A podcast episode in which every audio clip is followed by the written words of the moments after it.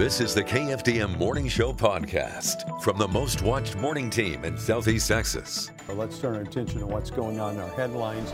A man now charged in connection with an attack with a box cutter that left a relative injured. That's right. 59-year-old Clifford Joseph Miles is facing charges of family violence after Beaumont police say he used a box cutter to attack his stepson. A judge set bond at $75,000.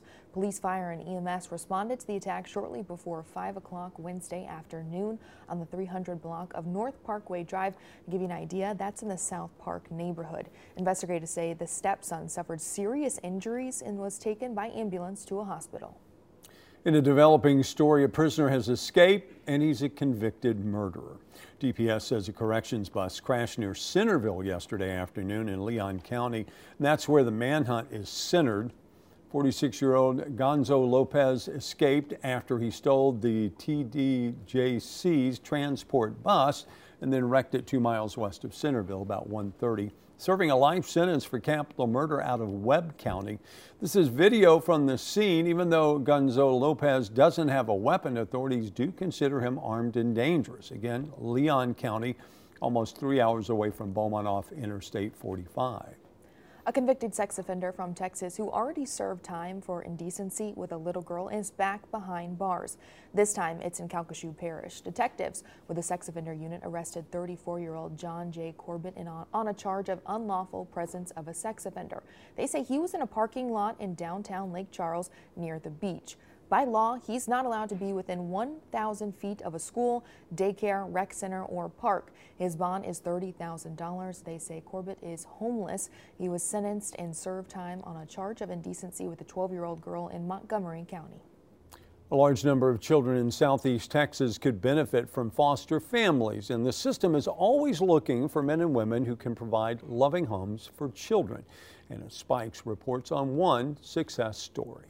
Looking back at memories made at five different foster homes, Kara Dansby entered the system due to problems at her own home. It wasn't always easy. I was considered a troubled teen because I had basically been a mother figure to seven other children for most of my life and they were trying to get me out of that motherhood role and uh, and I went through some struggles of my own during that time. Community support helped her overcome those struggles. I think ultimately, if you have the support and you reject that support, uh, and you make the decision to not accept it, then you're going to have a different outcome. Annette Harmon Edwards is the CASA Retention and Recruitment Coordinator. She sees many success stories like Kara's. A lot of people who really work hard to make sure that um, children who are in their care get the best possible care, education, you know, medical care, any and everything that they need.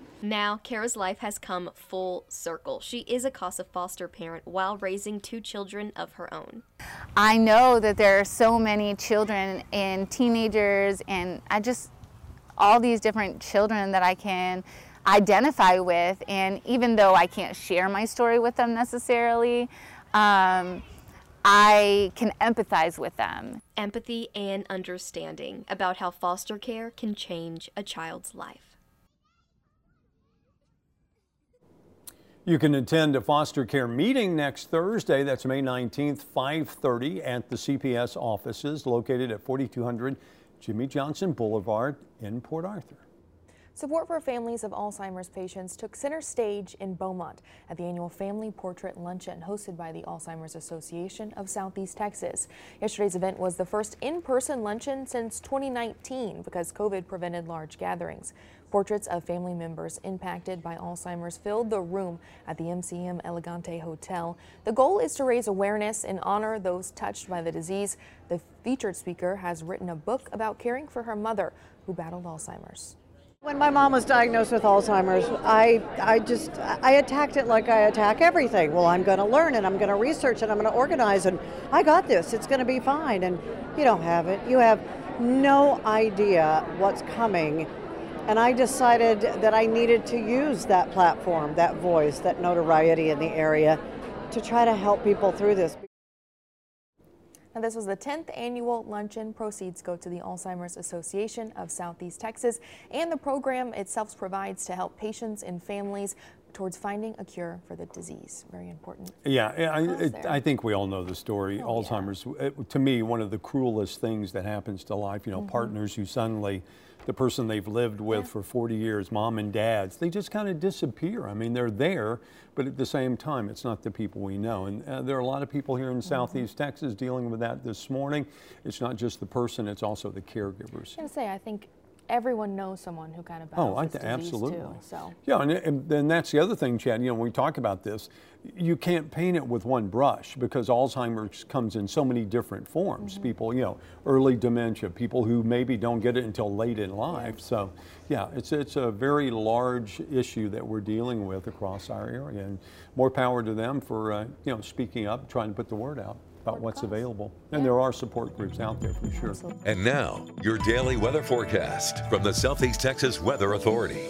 Well, good morning, Southeast Texas. I'm meteorologist Chad Sandwell. Here is a look at your forecast for Friday, May the 13th. Yes, it is Friday the 13th here in Southeast Texas. Temperatures yesterday officially finally hit the 90 degree mark at Jack Brooks Airport down in mid county.